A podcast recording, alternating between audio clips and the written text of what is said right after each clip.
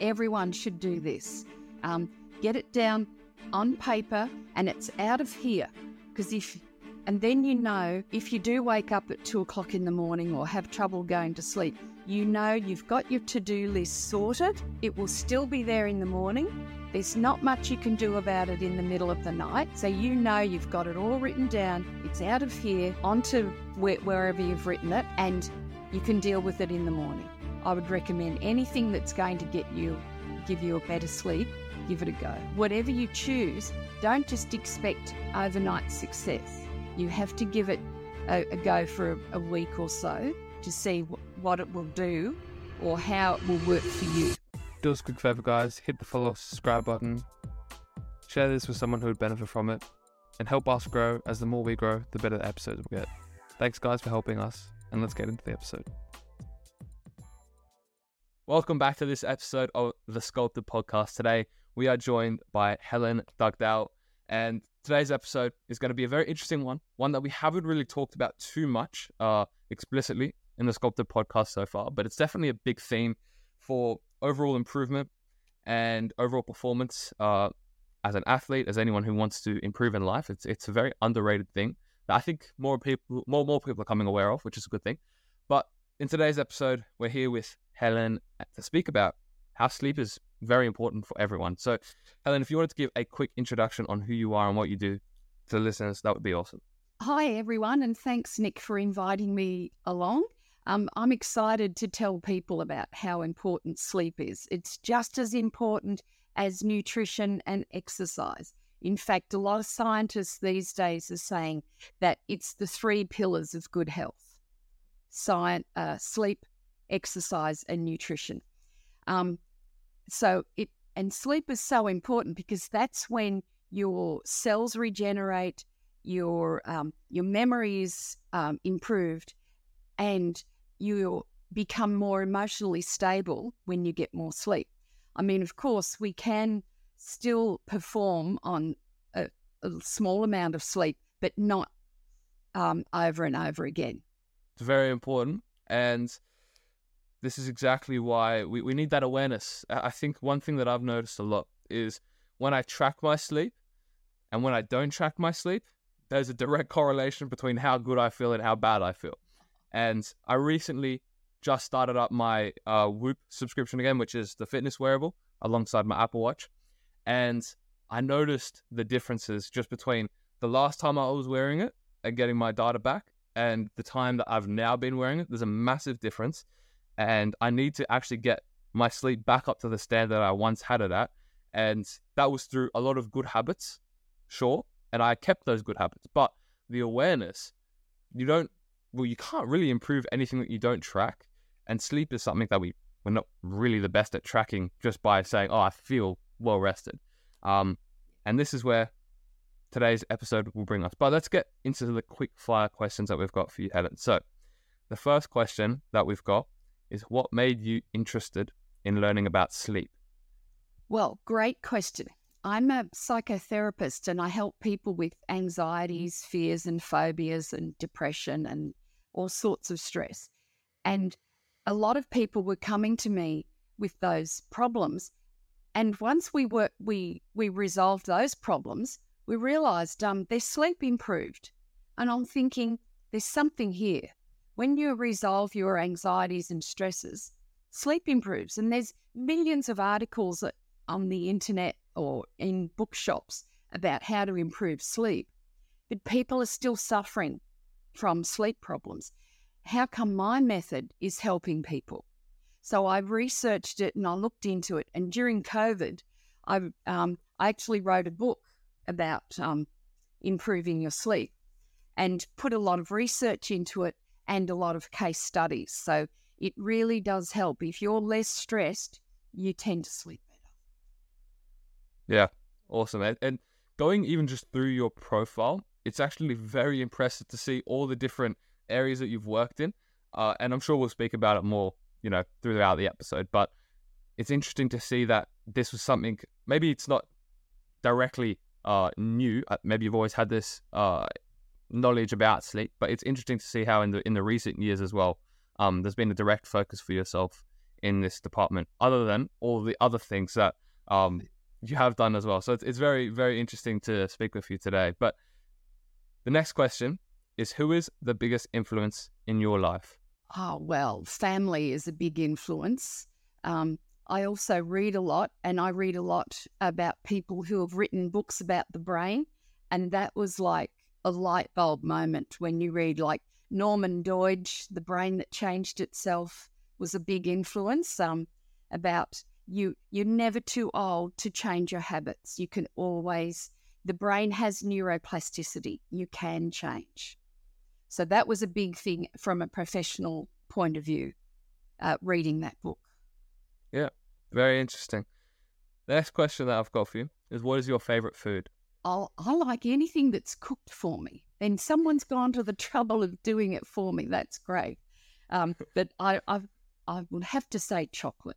It's got so many good properties in it, as long as yeah. as well as the calories. But it's got the the um the the antioxidants in. It's got it does relieve stress. I think. Yeah, interesting. Well, I think a lot of people would probably agree with you on that. Yeah, as long as you don't use that as an excuse to have two packets of Tim Tams. yeah, and in Australia, I mean, most people outside of Australia may not know what Tim Tams are, but yeah. oh well, two blocks of chocolate. But the Tim Tams ones, that's not not easy to say no to. So, yeah. Oh, what is your favorite holiday destination? A beach with a book. Okay, so well, although I do like active, um, um, active holidays like um, that parasailing and skiing and hiking. Um, hiking the Camino was great, great experience. Yeah. Okay. Awesome. Uh, the next thing that we've got is what is the favorite? What is your favorite thing to do in your downtime? I seem to have a um a theme here. I love reading and uh, being with family and friends. Yeah. All right. I think most people would agree there. Yeah. What is what what was your first job, whether as a kid or an adult? It could be, you know, working at McDonald's, it could be working at Coles or Woolworths. What was your first job? Um, working in a milk bar. Now I don't know if you have too many milk bars around the suburbs these days. It's a bit yeah. like the original 7-Eleven, you know, the the corner store working there on a Saturday afternoon. Yeah, and then I my first job out of school was um, as a dairy herd tester, so testing the milk, the butterfat in milk of the um, dairy cows around the Great Ocean Road. So that was my workplace, driving on the Great Ocean Road between Geelong and Apollo Bay. Beautiful scenery. Yeah, that's that's a very nice trip to work each morning. yes. All right. What does the next five li- five years look for yourself? Ah, well, hopefully helping more people with their sleep via my book and group workshops and individual consultation. I uh, that gives me a lift being able to help people with their stresses and anxieties and and just to see them um, a weight being lifted once they've had a series of good sleep, knowing that they can do it for themselves that's what I that was my next five years is helping more people. Yeah, awesome. And I think the book will be a big part of today's conversation because I think a lot of the things that we'll talk about will be in there. Yeah. Um, and now, the first question that we want to get into is why is sleep such a fundamental thing for humans? Yeah. And people think they can get by on little sleep, but something your system will will fall down if you don't get enough sleep. Because sleep is when our brain clears out the toxins from the day. And rest is not good enough. You do have to sleep. It's i think of it as as a busy road. And you can't have the street sweepers in cleaning the road when there's heaps of traffic. So sleep is when the brain cleans out the toxins on a daily basis because if those toxins build up, other things will happen with your system. Um, other than clear, clearing out the toxins, as I was saying before, it's for good cell regeneration, like it's for healing and repair. Um, it's good for when you lay down memories So um, people who do all nighters with study, that's like a desperation act. But really, the science says if you get a good sleep before an exam or before an assignment is due, you will be much better. You'll be fresher the next day. And the other thing, the other big thing about good sleep is um, resolving anxieties of the day. And they've done heaps of trials that if you don't get enough good sleep and good REM sleep, rapid eye movement sleep, you're more emotional the next day. And so if you, and they've done heaps of trials on that, and sometimes anxious people get less REM sleep. So the jury's a bit out with the science. What comes first? Anxiety mm. leading to less REM sleep or less REM sleep leading to anxiety. Either way, the the science says we should get a better quality sleep. We should aim to get a better quality sleep each night. Yeah. And the REM sleep will be a big part of this conversation, I think. But the the initial question that strikes me is in the in the very small group of friends that I have, I'd say quite a large chunk of them believe that they are the exception to the rule, that they don't need their, you know, eight hours of sleep or 10 hours of sleep that they need. What is that percentage of the exception to the rule? Because, as I said, I think a lot of the people that I know claim to be that exception.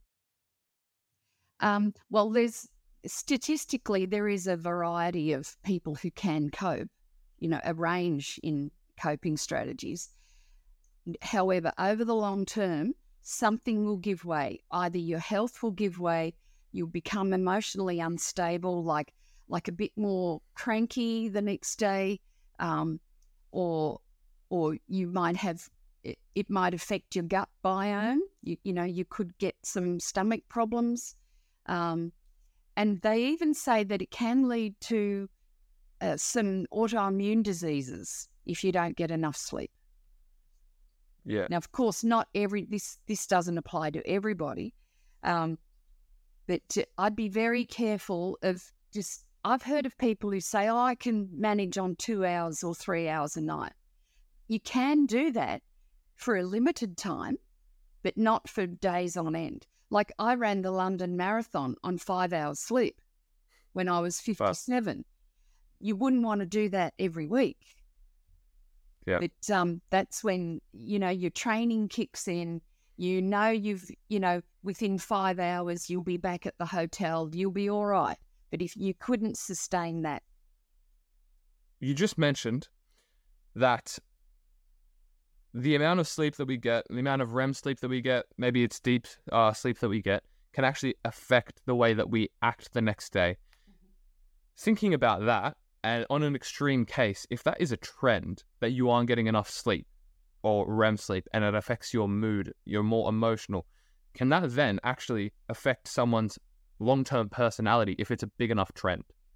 Yes, because that can lead to subtle differences. Like if you're going around a bit moody, a bit cranky, uh, and you're making poor choices because you're tired, like people think, oh, I'll have another chocolate bar because I'll I need the energy, or um, or all these these sugar hits, or they might say, yeah, I'll have another couple of alcoholic drinks to get me by, you know, because I need it, that sort of thing. So if you're tired, you tend to make um, less healthy choices, whether it's food, drink, driving, um, giving into peer pressure. They, they, they're the dangers. And also, who wants to be around someone who's grumpy? And then then that can lead to, oh, that person doesn't like me, you know, but you don't know why. And then that will lead to differences. And it could lead to some workplace scenarios where you're not getting on as well as you should with mm. the people you work with. And this then affects overall performance as well because yes. if I, you know, I mean, especially as an athlete, if I turn up tired to training, that then affects that training session. Therefore, that then becomes a regular pattern if I continue this pattern that I'm unaware of. And then that affects my performance. Therefore, I'm not getting to the elite level that I want to be, or I'm actually just maybe I'm still able to get up to a good enough level, but I'm not reaching my full potential. Mm. Now, is that something that you see with a lot of people that are unaware of this? Yes. Yeah. And and they some people tend to blame other people, the people around them. Oh, they're being unfair or they're picking on me. But it could be you starting it off because of your attitude or your tiredness. Yeah. And do you think that there is in the data a direct correlation between the, you could say, lack of accountability or um, dissociation between the awareness that okay maybe it's me and the uh, and the awareness of oh I'm actually not sleeping. Do you think there's actually a direct correlation there in performance in, in terms of maybe it's me? Yeah. Well, you could say they're in denial. Um, but um, some people are aware and but they don't know what to do about it. And then that just builds up their stress levels. And if they're getting more stress, they're getting less sleep. So it's it's a like a downward spiral. So you have to stop that. Yeah. Get back what I call into an upward spiral. Yeah. And and is that also accentuated with the compound effect? Say if you get, you know, less than maybe if you're getting two hours of sleep pretty consistently, maybe that's a pretty low amount, but maybe let's say six hours. Is that then compounding every single night? That's six hours because you essentially are having the sleep debt. I think that's the word. Is that correct? Yes. Yeah. Um, I'm not sure what you're getting at there. Sorry, what the compounding? Yeah. So the sleep debt that you accumulate each night is that then affecting? Let's say you start off with six hours of sleep, then the next day you've got let's say four hours of sleep debt because you've missed out on four hours. Yeah. In the whole week, and then you keep on accumulating another two hours each night, does that two hours over time actually get compounded because you're only getting six hours of sleep each night? And by the end of the year, potentially, your sleep debt is ridiculously high because you've actually never been able to let your body catch up. That's a good question because what it will be doing is it will affecting other parts of your system. You know, your your um your reactions, your your gut uh, health, your um, and and your emotions. So it could become a, a habit, a pattern that it's hard to get out of. Yeah. Okay. Now, when we're talking about the hours of sleep that we actually spend sleeping, a lot of people aim for eight hours. I'd say I'd say it's a pretty well um known thing that we should probably be getting around eight hours if you're relatively um, active, young, whatever whatever it is. I think obviously the older you get, the less sleep that you need, but it's not like a massive difference. It's maybe um, 30 minutes to an hour. Yes. But when we're actually asleep, we have all these different stages of sleep, right? And, and we've already spoken about REM. But we also have a large chunk of sleep that is awake. Now, how do we actually calculate this and then take into consideration how many hours we need, considering we have quite a large percentage of sleep awake. For example, I have last night I had an hour of awake sleep, which is quite high for me. Um, I get around 20 minutes normally, but how do we actually account for that awake sleep? Um, if if it's only 20 or 30 minutes, that's just part of your sleep cycle. Your sleep cycle is usually 90 minutes, and REM sleep is part of that, deep sleep is part of that. And it's um, when you go into that light sleep, that's when you're nearly waking. Some people wake up and they're able to get back to sleep. That's that's the crunch. That I think that's what you mean by waking sleep. You Yep. you have to be able to get back to sleep. Yeah. That that's the important bit. So twenty or thirty minutes is probably a maximum for wake sleep. Um, but it's so important to be able to get yourself back to sleep. And the more stressed you become about it, the less likely it will happen. And then you find yourself staying awake for th- two or three hours. That is So the worst. thing. Very important to be able to stay calm, get yourself back into that feeling of drifting back to sleep. Yeah, and it's spot on because I know that. So I moved uh, to Germany two years ago. Uh, I'm back in Australia now, but when I moved over there the first time, I didn't expect summer to be that hot. And in Germany, they don't know how to deal with that either. They don't have fans, they don't have air conditioning. So I was just sleeping and sweating, and I couldn't I couldn't sleep properly. And then over I think maybe two weeks, I was like, oh, I just can't sleep, and that, I fed that narrative to myself. And sleep is a very it, it's influenced a lot by your brain because uh, uh, from what I've heard, a lot of it's subconscious. So you wake up and you have a thought. Now that thought's keeping you up, and the more and more you think about it, the more and more it's hindering you. Mm. How do we actually work with that? Because that's such a difficult thing. Good question because a lot of people and our psychology lecturers at uni said if you tell someone to not think of a polar bear, what are they going to think of?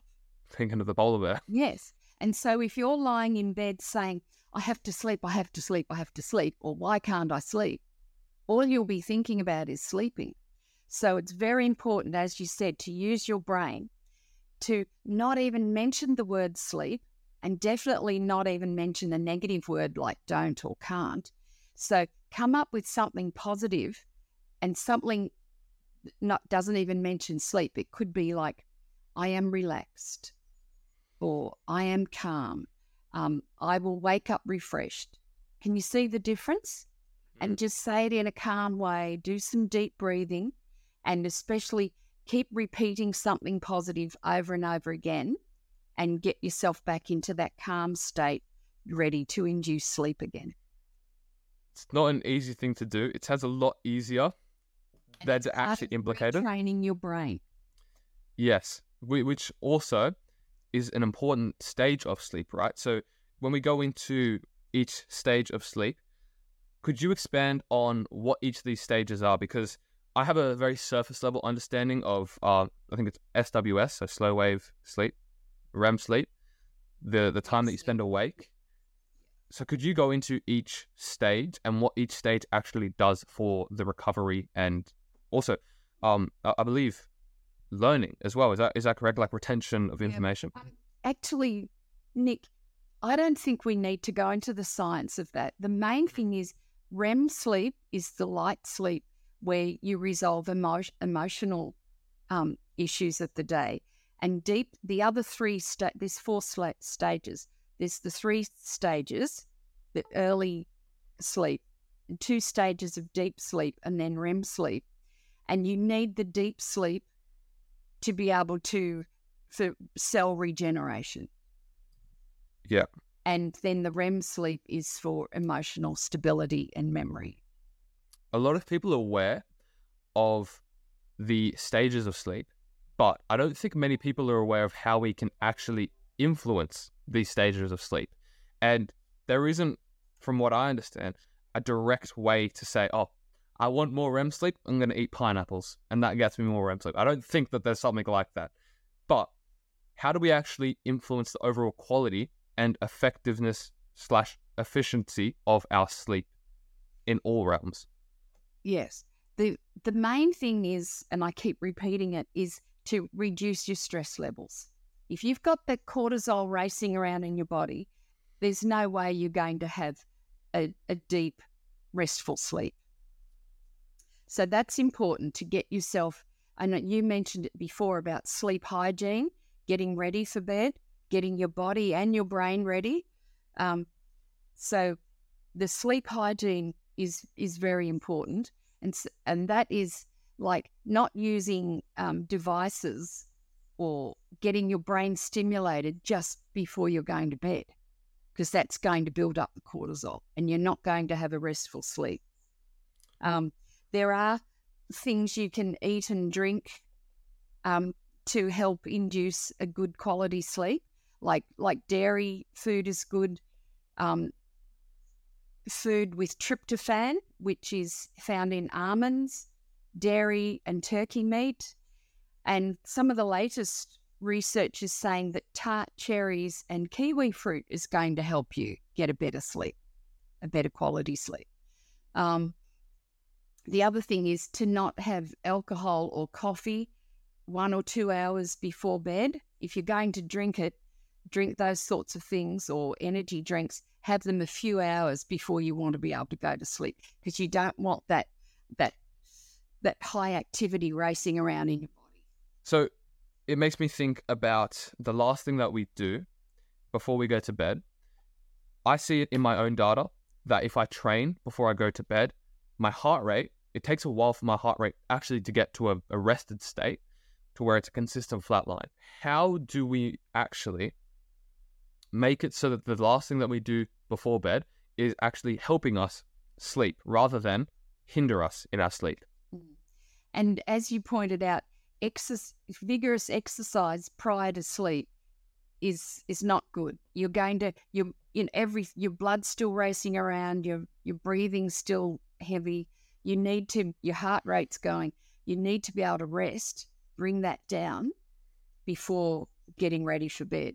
Um, but I know some people say that's the only time they've got to exercise is just before bed.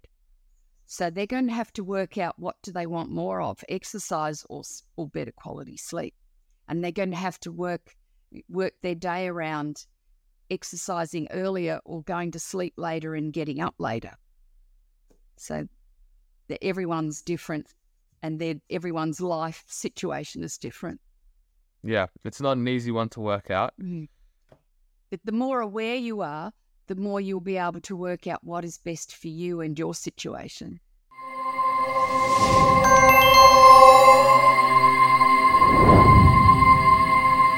Yes, guys, so we have some exciting news to share. Today's episode is proudly sponsored by SleepSmrt, your go to destination for all things sleep related. Now, let me tell you why SleepSmrt is the ultimate sleep companion. With a wide range of products designed to enhance your sleep quality, SleepSmrt is dedicated to helping you achieve a restful night's sleep that you deserve. From luxurious silk sleepwear to innovative blue light therapy glasses, SleepSmrt has everything you need to transform your sleep routine. And let's not forget about their other top rated products, including nasal strips, mouth tape, and blue light blocking glasses. So if you're ready to take your sleep game to the next level, look no further than SleepSmrt. And here's the best part as a listener of our podcast, you're eligible for an exclusive offer. Simply use the discount code SCULPTED at checkout to enjoy a generous 50% off any SleepSmrt product. That's right, 50% off. So don't miss out on this fantastic opportunity to upgrade your sleep experience. So visit sleepsmrt.com today and start sleeping smarter tonight. Remember, a good night's sleep started this morning. Now let's get back to the episode and uncover the secrets to a better night's sleep. You mentioned how the, the exercise is a big thing, but what about eating and also caffeine? How does that actually negatively affect us before we go to bed? Yes. Um, well, some of the scientists, researchers are saying you shouldn't really have caffeine after midday because it stays in your body for 10 hours. Good. But some people can handle caffeine before going to bed. But if you're having sleep problems, I would suggest only having caffeine in the mornings and just see how you go. Yeah. And with alcohol, I've heard, and I, I, I've never drunk alcohol, but I have heard that in the data, you do see a very, very big correlation between the more alcohol you consume and the poor quality of sleep. So, what, what's that looking like? Yes. Well, some people say, oh, I need to drink before going to bed because it helps me sleep. But it, it might help them get to sleep. A few drinks might help them get to sleep. But they'll wake up in the middle of the night for a couple of reasons. One, alcohol dehydrates you. So you'll wake up with a headache, or you'll wake up because you need to go to the toilet because you've been drinking just before bed. And then once you go to the toilet and you're awake, it's hard to get back to sleep. So if you're going to have alcohol, have it earlier in the evening so that your body's got time to um, metabolize it before bedtime. And the reason why it's affecting our body is that because it's a harder thing for our body to consume? Is it because uh, it's a depressive thing? What What is the reason behind alcohol being so hard for our body to actually um, recover whilst consuming it? Well, it's it's like a drug, isn't it? Alcohol. So it's True. hard to the body to process it. And okay. and again, it's going to cause the headaches and uh, well, I think alcohol will affects our health in more ways than just sleep problems too. Yeah. So people yeah, need to address them their own situation. Yeah. And would you say that the a good way to get better sleep for anyone who drinks alcohol would be to actually either minimize it or get rid of it completely. Yes, yeah, and and they would need to uh, work it out for themselves. What what is likely to be the success for them? Is it cutting it out completely? Will that suit suit them and their lifestyle, or just having it a, a one or two drinks earlier in the evening? Yeah, and that's a little bit similar to the exercise thing as well, because it's always going to be individual. Yes, that's right. Yeah, so that, that's that's the complicated thing with sleep is that it's going to be so tough to actually understand what works for someone and what doesn't. Yes. Uh, and as you mentioned, the awareness thing is is a, is probably the most important thing. Mm. Um, going into the period before we go to bed, what does a wind down period mean to you? Because it means something different to everyone. And, and for me, for example, before I go to sleep, the hour before I go to sleep, this is my wind down period. I've got my blue light blocking glasses on, um, getting nasal strips ready, mouth tape if I need. Uh, I've got my eye mask and sleep mask ready to go. I'm, I'm completely winding down for the next hour. I'm reading, I'm journaling, nothing stimulating me. It's very boring and mundane tasks, so I get good sleep. What, what does a wind down period mean to you? Um, you're doing all the right things, Nick. Good on you for doing that. That's um, so. To some people, it's having um, a bath or a shower with soothing gels. Um, the dim lights in the lounge room um, not working. You know, some people feel the need to email and make work phone calls or whatever. Um, just wind all that back. But for me, it's um, the dim lights. It's um, and and reading for about half an hour or an hour, and uh, making sure the room's a, a comfortable temperature, and uh, there's no bright lights. Yeah, and the blue light is a very interesting one that more and more people are talking about with the circadian rhythm. Uh, for example, waking up, getting morning sunlight. It's a big trend at the moment. Uh, blue light blocking glasses. The evidence, I think, is there is more evidence than to, to say that it's helping than not helping. But also, I, I do believe that there is a bit of negligible evidence where it's like, well, there's not sometimes direct correlation because some of the blue light blocking glasses may not work properly. Uh, also, sometimes, depending on when people use them, it may not be doing too much. Uh, what what do you think of blue light blocking glasses? Do you personally wear them? Do you say people should wear them? What What are your thoughts? Um, again, it's an it's an individual choice. I don't wear them because what are you reading or doing when you've got the blue light glasses on? Are you reading or doing or watching something that's going to stimulate your brain? Mhm. So it's not necessarily the blue light, it's what you're doing while you're wearing those. If you're doing something that's going to stimulate your brain, that's going to make it harder to get to sleep. Yeah, I find uh, I'm very sensitive to light. If anyone turns on a light whilst I'm sleeping, I'll wake up. Yes. I think maybe I'm a bit of an exception here. I think most people are okay. I think people even sleep with lights on, but I do think that there is evidence to say it's not good. Um, but waking up with the sun is also something that I do just naturally. So when it comes to the sensitivity of lights in general, you said that you, you would recommend reading 30 minutes before bed, but you have to also have a light on. Yes. I wear my blue light blocking glasses whilst I read. Oh, good. Good. As Yeah. long as you're not reading something stimulating that you think, uh, like especially work emails, then then you're thinking, then you're going to bed thinking, oh, I've got to send that email and I've got to ring that person and I've got to do this. So all you're thinking about is all the things you have to do the next day. So that's going to stimulate your brain. If you're reading something that's for enjoyment, well, that's different. Yeah. So That's going You- to be more calming. yeah, okay. So so stimulating. what what type of books are you talking about specifically there? Is it uh, non-fiction books? You would say, you know, when you've got your brain stimulating about these certain things, you should maybe, you know, maybe read a very boring book. You know, I, I read the Bible before I go to bed. I'll read uh, an educational book. I, I try and stay away. I've never even read very stimulating books in general, but the people who would read, you know, maybe something that's very engaging. What what what would you say the type of book that you want to read is?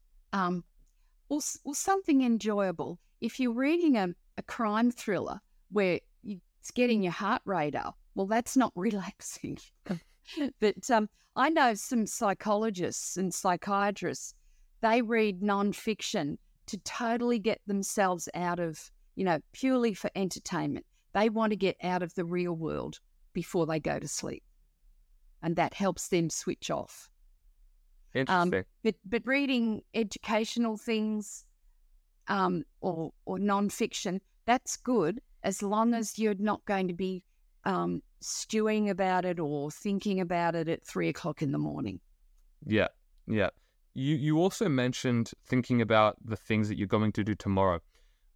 What I do in my journal, my journal is very complicated. It takes me 30 minutes to actually write out my journal. Mm-hmm what is the importance in, in, in your thought pattern here for having a to do list, writing it down before you go to sleep so that you focus on that tomorrow, not now? Very good point, Nick, that everyone should do this. Um, get it down on paper or on your note in your notebook or whatever you use, and it's out of here. Because if, and then you know, if you do wake up at two o'clock in the morning or have trouble going to sleep, you know you've got your to do list sorted. It will still be there in the morning. There's not much you can do about it in the middle of the night. So you know you've got it all written down. It's out of here onto your wherever you've written it, and you can deal with it in the morning. So you should be able to relax and get a good sleep, knowing that your to do list is waiting for you.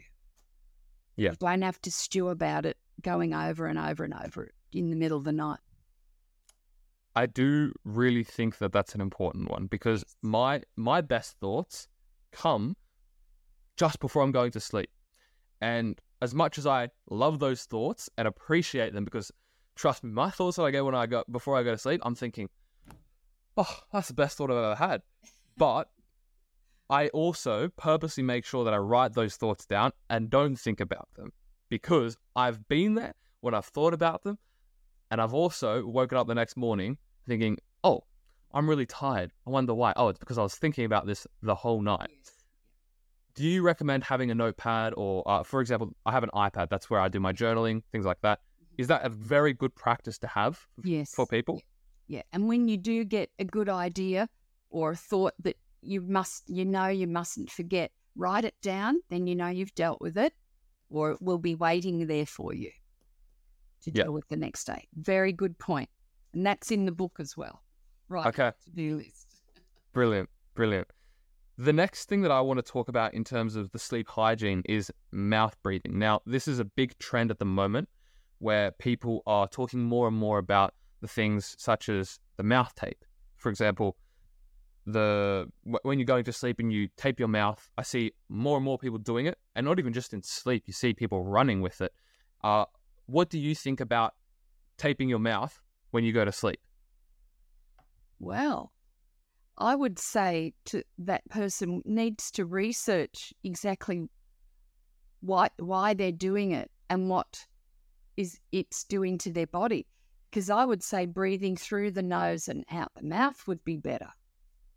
Okay. Interesting. But, you know, you everyone needs to do their own research and not just take one person's point of view. If it's not working for you um, after giving it a, a, a good go, then change to something else. Yeah.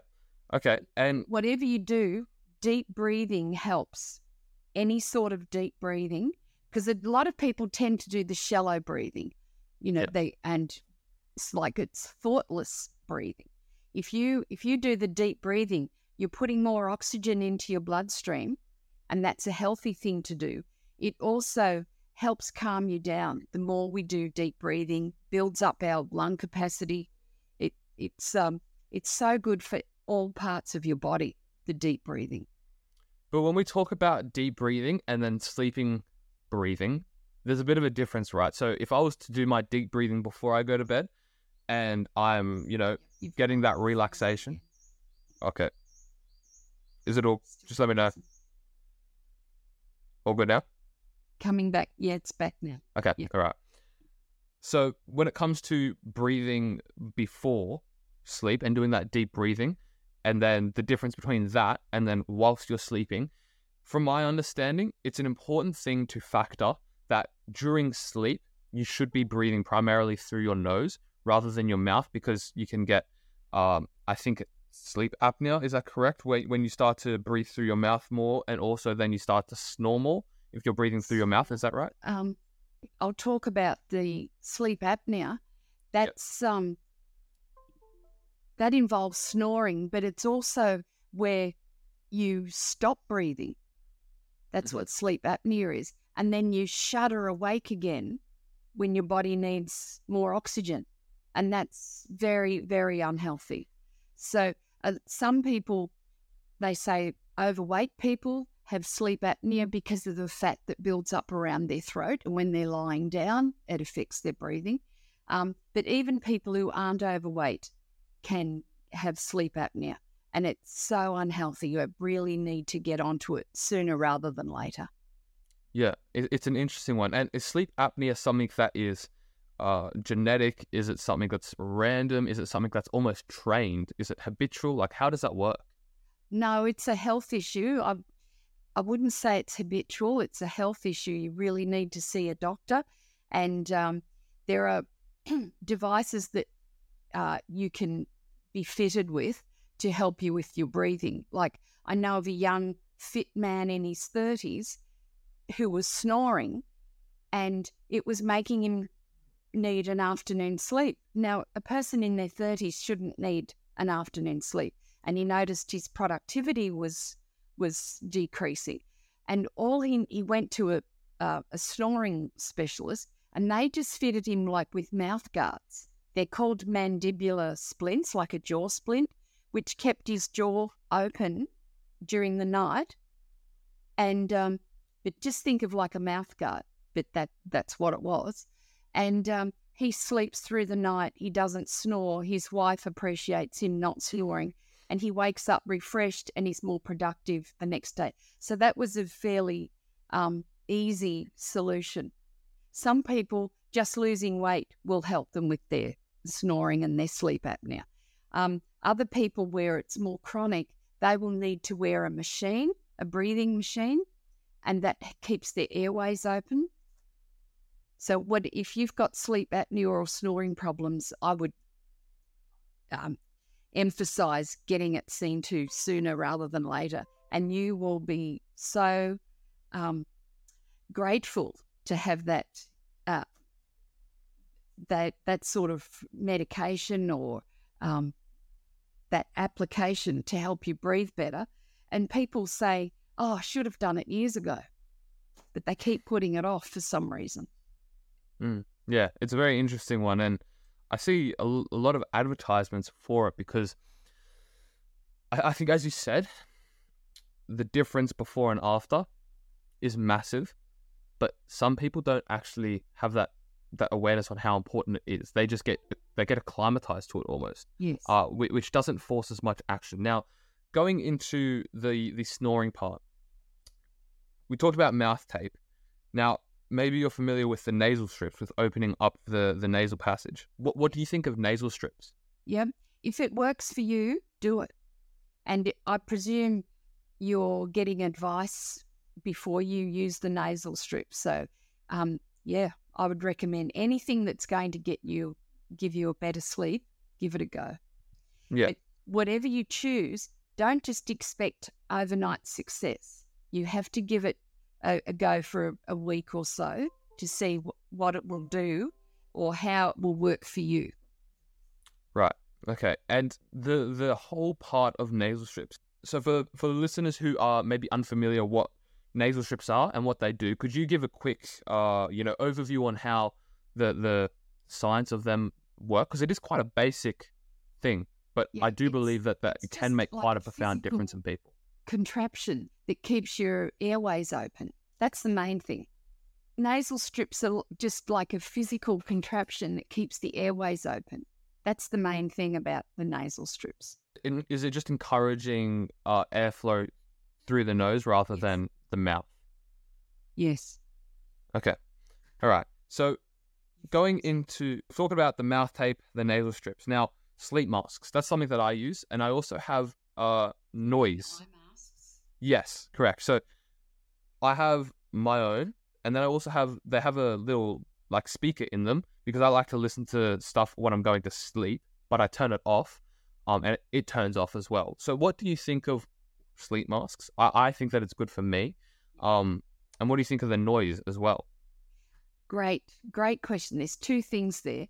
Um, in the book, I recommend uh, people using uh, meditation music or white noise to help them get to sleep because that will block out external noise that maybe you haven't got any control over, like traffic or or noisy neighbours. You haven't got control over that, but what you have got control over is your own sleep environment, and that's where um, music or a boring late night radio show has worked for some people, um, or white noise where it's constant, it's not coming in and out because that will keep you awake. The sleep masks, the eye masks are great, especially when you're traveling, uh, when you're staying in hotels and you can't, you haven't got control over external light or light from the hallway, um, because when you're in your sleep cycles, when you're coming into that semi-wake cycle, any light you think, oh, it must be morning, or it's time to wake up. That's where the the eye mask comes into effect. That's very good. Yeah, yeah. I, I found that the eye masks really helped me. Yeah. Because I was so sensitive to that light. And talking about light, there's a new kind of product that I've seen uh, becoming more popular. And maybe you're familiar with it, maybe you aren't, but you'll understand the essence of it. It's essentially you wear, like, it looks very futuristic. They're, they're these glasses that you wear, and it projects light onto your eyes to help your circadian rhythm. Are you familiar with these? Yes, yes. Okay. Uh, not the gadget. I'm conf- I'm feel- familiar with circadian rhythm. Yeah. Okay. So essentially, it, it's it's literally like it, it looks so futuristic. You could probably imagine how weird it would look. People Yes. just wearing a big block, and the light is projecting on their eyes. How would this scientifically help someone with their with their circadian rhythm? Well, I I would say if the scientists say it helps, give it a go. I'm a bit um I'm thinking, how can you get a restful sleep if you're wearing this contraption? This is this is um hours before they're going to sleep. So, for example, the footballers they're using them before a game because they play at you know eight p.m. Yes. and that's maybe their bedtime normally. So they're using them to actually train their bodies that they're awake rather than bedtime, if that makes sense. Right. So they're they're adjusting their circadian rhythm. Yeah, correct. So they're not going to bed when it's dark and waking up when it's daylight. Yeah. They're adjusting it. Yeah. So Cool. the the science the science behind that would that be something that's very useful for people to do when like even night shift people, for example? I was just going to say shift workers, that would be handy for them because they they're working and sleeping against the normal circadian rhythm. So they get their body will have to get used to that. And that's when they get into trouble if they're not getting enough sleep. So that would be very useful. I think the the the re, there should be more research on that Yeah. to see how useful it is for, as you said, sports people who are playing sport at odd hours, and then shift workers, you, you know, having to be alert at midnight and two o'clock in the morning. And then how do they get to sleep during the day? Yeah. It's a very tricky one. Yes, The that would be useful for for those sorts of people. Yeah, Yeah, one hundred percent. Now, the next thing that I wanted to talk about is the use of silk. Now, I think that the biggest reason why people use silk for sleep is temperature regulation because it's a bit of a cooler product. Mm. Uh, also, in terms of hygiene as well, because acne and uh, people sweat a lot during sleep. What are your thoughts on people using silk products? Yeah, I would say any natural products like silk, cotton, linen um, are good for you because the polyester type, nylon types, they will just make you sweat more and and build up all those um, collect the dust and the dust mites and things. But but any any natural fiber is going to be good for you, and it is cooler. Is silk in your eyes? From, from my understanding, I've seen that silk is the if we've got a, a tier listing. From my understanding, silk is at the top. Would you say that silk is at the top as well? Yes, and it well, it's very expensive because you can imagine there needs to be a lot of silkworms working mm. to produce that sheet of silk. So it is very expensive, and I'd be carefully looking at the the label, how yeah. much silk is actually in there, and I think it would be very expensive to have pure silk sheets. Yeah, I don't think people actually realize that silk is made from silkworms. I, I like it's the think... thread. You think of a spider web, that's what silkworms are making. It, it, it doesn't feel real as well because it's like you've got a whole sheet of silk. How does a worm create that? It, it, it's a little bit hard to conceptualize. Yeah. So so cotton or linen is going to be the next best. Yeah. Okay. And how do they go with temperature regulation as well? Because uh, silk, I think, is the the, the coolest natural mm. product. What is it like with cotton and, and nylon, did you say? Sorry. No, linen. Linen, sorry. L- linen is a natural fiber. Okay. Uh, how, how, how does that compare in terms of temperature? Well, probably silk is better, but again, it's more expensive. So, and it could be too far out of most people's budgets. So, cotton and linen are a good uh, a good bet. Mm-hmm. okay. Affordable. And again, yeah. linen is more expensive than cotton. Yes. Yeah. Okay. So it's it's really dependent and, and individual, similar to the alcohol and to you know the exercise argument. Uh, but polyester sheets are going to make you sweat, and it's going to be uncomfortable. Yeah. Yeah. Okay. All right. Now, Helen, this has been a very very informative discussion about. I mean, the sleep hygiene. I think is a very very good thing because this is where you can get the most actionable results. And also, I think most people don't do it, which means that we're going to see the most progress here. Mm-hmm. Um, as we always do, we finish off the episode with a question for the guest, which is what are three ways that you sculpt yourself every day? Which, you know, it could be from, it could be your, your journaling if you do that. It could be your reading because you know that that's helping you sleep better. Uh, whatever these three things are for you, would you like to share with our guests? Sculpting. Ah, exercise so important at at any age. Um, getting the sunshine, um, especially in the mornings, and um, socializing, being with people, talking to people. That's going to keep you um, more active, keep your brain more active, and and it, there's been heaps of research that um, the people, lonely people, tend to be uh, have of lower morale. So socializing yeah. is so important. Yeah, awesome. And I think that th- th- this kind of summarizes the whole um, perspective on sleep because it's not a one size fits all. Uh, it's always going to be very individual, and also the three ways that you sculpt yourself on a daily basis are going to be the you know very different to the next person. Um, so it really is individual, and I think that everyone has to take into realization in throughout this episode that you know we can say all of these different things, but what works for me may not work for someone else. What works for you may not work for me.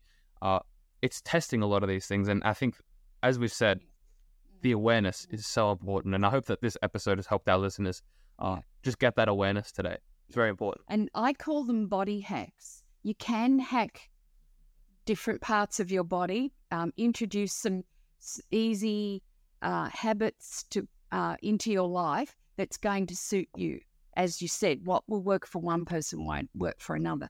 So if you can think of them as body hacks like reducing alcohol or the ca- the caffeine, um, having daylight, more daylight into your day, uh, having food that's going to help you with your sleep, um, and less stress. Whatever you can do to reduce stress is going to help with your sleep. Yeah, awesome, and yeah, that's that's whole the whole message for today. You know, and we'll leave uh, a link in the description as well for for people to purchase your book as well, if that's okay. Um, I think that that's going to be a, a great resource for people who want to level up in all areas of life. So, Helen, thank you so much for coming on the Sculpted podcast today. We really appreciate your time, and yeah, we we hope that everyone could get some information there because I think there's a lot of things to digest. But the main thing is it's individual, uh, and the awareness is, is, very important. So yeah, thank you so much again, Helen. It was, it was a pleasure. Okay, thank you very much for having me, and I hope um, your listeners get some good tips out of this. And um, the more sleep you get, the more healthy you will be.